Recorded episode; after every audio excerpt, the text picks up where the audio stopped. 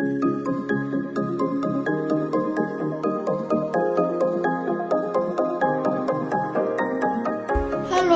apa kabar? Ini Joshua Setiawan dari Bali. Ma Angkong, Om Tante, dan kakak-kakak semuanya. Hari ini kita jumpa lagi dalam Fresh Juice Sabtu 6 Agustus 2022.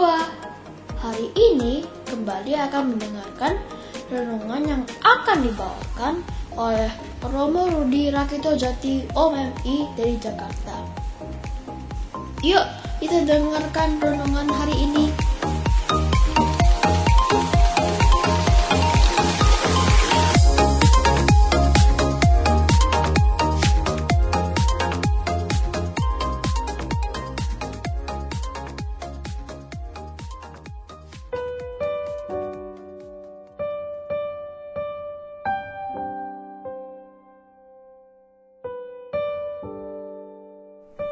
Selamat pagi para sahabat Fresh Juice.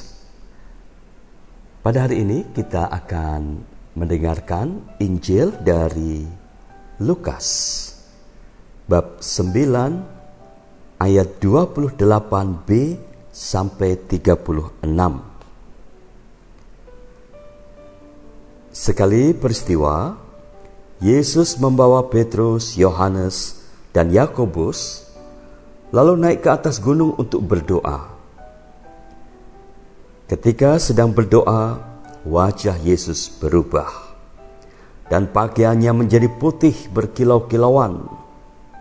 Dan tampaklah dua orang berbicara dengan dia, yaitu Musa dan Elia.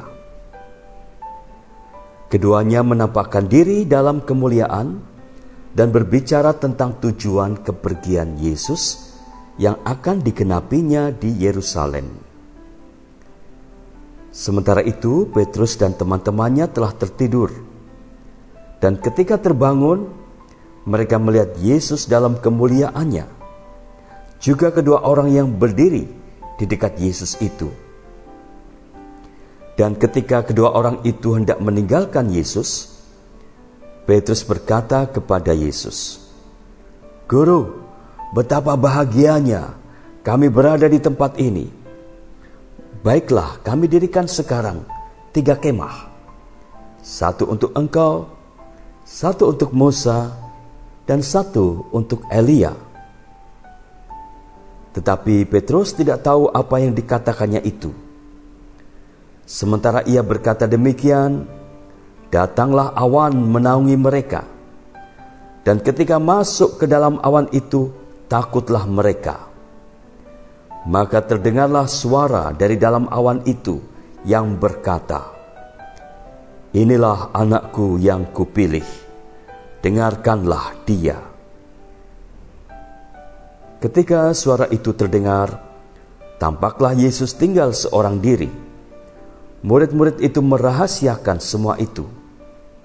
Dan pada masa itu, mereka tidak menceritakan kepada siapa pun apa yang telah mereka lihat itu.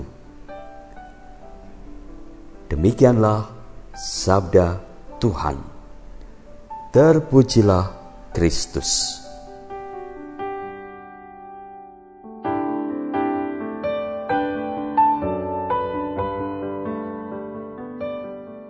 Para sahabat Fresh Juice, Injil hari ini mengisahkan Tuhan Yesus yang menyepi di atas Gunung Tabor. Beliau juga mengajak tiga muridnya, yaitu Petrus, Yakobus, dan Yohanes. Pada suatu momen, saat beliau berdoa, para murid itu menyaksikan Musa dan Elia sedang bercakap-cakap dengannya. Ini sebuah penglihatan atau pengalaman pribadi yang mempesona bagi ketiga murid itu. Namun, satu pesan yang kiranya paling penting untuk dipegang oleh mereka maupun kita dari peristiwa itu adalah suara yang terdengar dari dalam awan yang berbunyi, "Inilah anakku yang kupilih. Dengarkanlah dia. Jadi kisah ini sebagai pengingat kepada kita untuk selalu mendengarkan Yesus. Pada Yesus ada banyak sabda, ajaran, nasihat, petunjuk, perintah, dan teladan yang sangat pantas kita dengarkan, kita perhatikan, dan kita hayati. Nah, omong-omong, tahukah Anda ada berapa ratus atau ribu sabda Tuhan Yesus sebagaimana tercantum dalam Injil? Ada ratusan. Saya beberapa hari yang lalu menyempatkan diri untuk menghitung sabda Yesus dalam Injil Matius. Dan sekurang-kurangnya ada sekitar 250 sabda Yesus. Baik yang dalam bentuk kalimat tunggal maupun dalam bentuk perumpamaan. Maka sebagai pertanyaan untuk kita refleksikan atau kita renungkan pada hari ini adalah manakah sabda Yesus yang selalu saya perhatikan atau hayati selama ini? Atau sabda Yesus manakah yang pada hari ini hendak saya perhatikan dan saya laksanakan? Sebuah cerita sebagai pemanis renungan hari ini. Ada seorang pemuda non-Kristen bernama Acong Nah, dia jatuh cinta dan bermaksud menikahi Siska, seorang gadis Katolik. Orang tua Siska tidak berkeberatan, asalkan Acong mau menjadi Katolik lebih dulu. Acong setuju dengan syarat itu. Maka Acong mulai membaca buku-buku tentang Yesus dan buku-buku tentang agama Katolik. Dia juga secara rutin seminggu sekali mengikuti pelajaran agama untuk para katekumen, para calon baptis yang diberikan oleh seorang katekis. Dia juga secara teratur menghadiri ekaristi pada hari Minggu dan segala sesuatunya berjalan dengan lancar hingga pada suatu hari Siska ditemukan oleh ibunya sedang duduk di pojok kamarnya sambil menangis.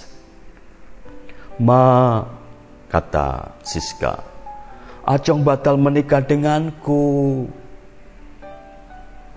Sang ibu bertanya, apa sebabnya? Apakah dia tidak mencintaimu lagi? Bukan, bukan itu, jawab Siska. Tetapi karena kita terlalu menjual dia, sekarang dia malah ingin masuk seminari. Dia ingin jadi pastor. Teman-teman, Anda tidak harus menjadi seperti Acong untuk membuktikan ketaatan Anda kepada Tuhan Yesus. Saya hanya ingin mengatakan bahwa kita jangan ngaku-ngaku sebagai pengikut Yesus, padahal kita tidak melakukan dalam hidup kita apa yang telah beliau ajarkan, beliau perintahkan, dan beliau teladankan. Sampai di sini perjumpaan kita hari ini. Tuhan memberkati para sahabat Fresh Juice di mana pun Anda berada. Di dalam nama Bapa dan Putra dan Roh Kudus. Amin.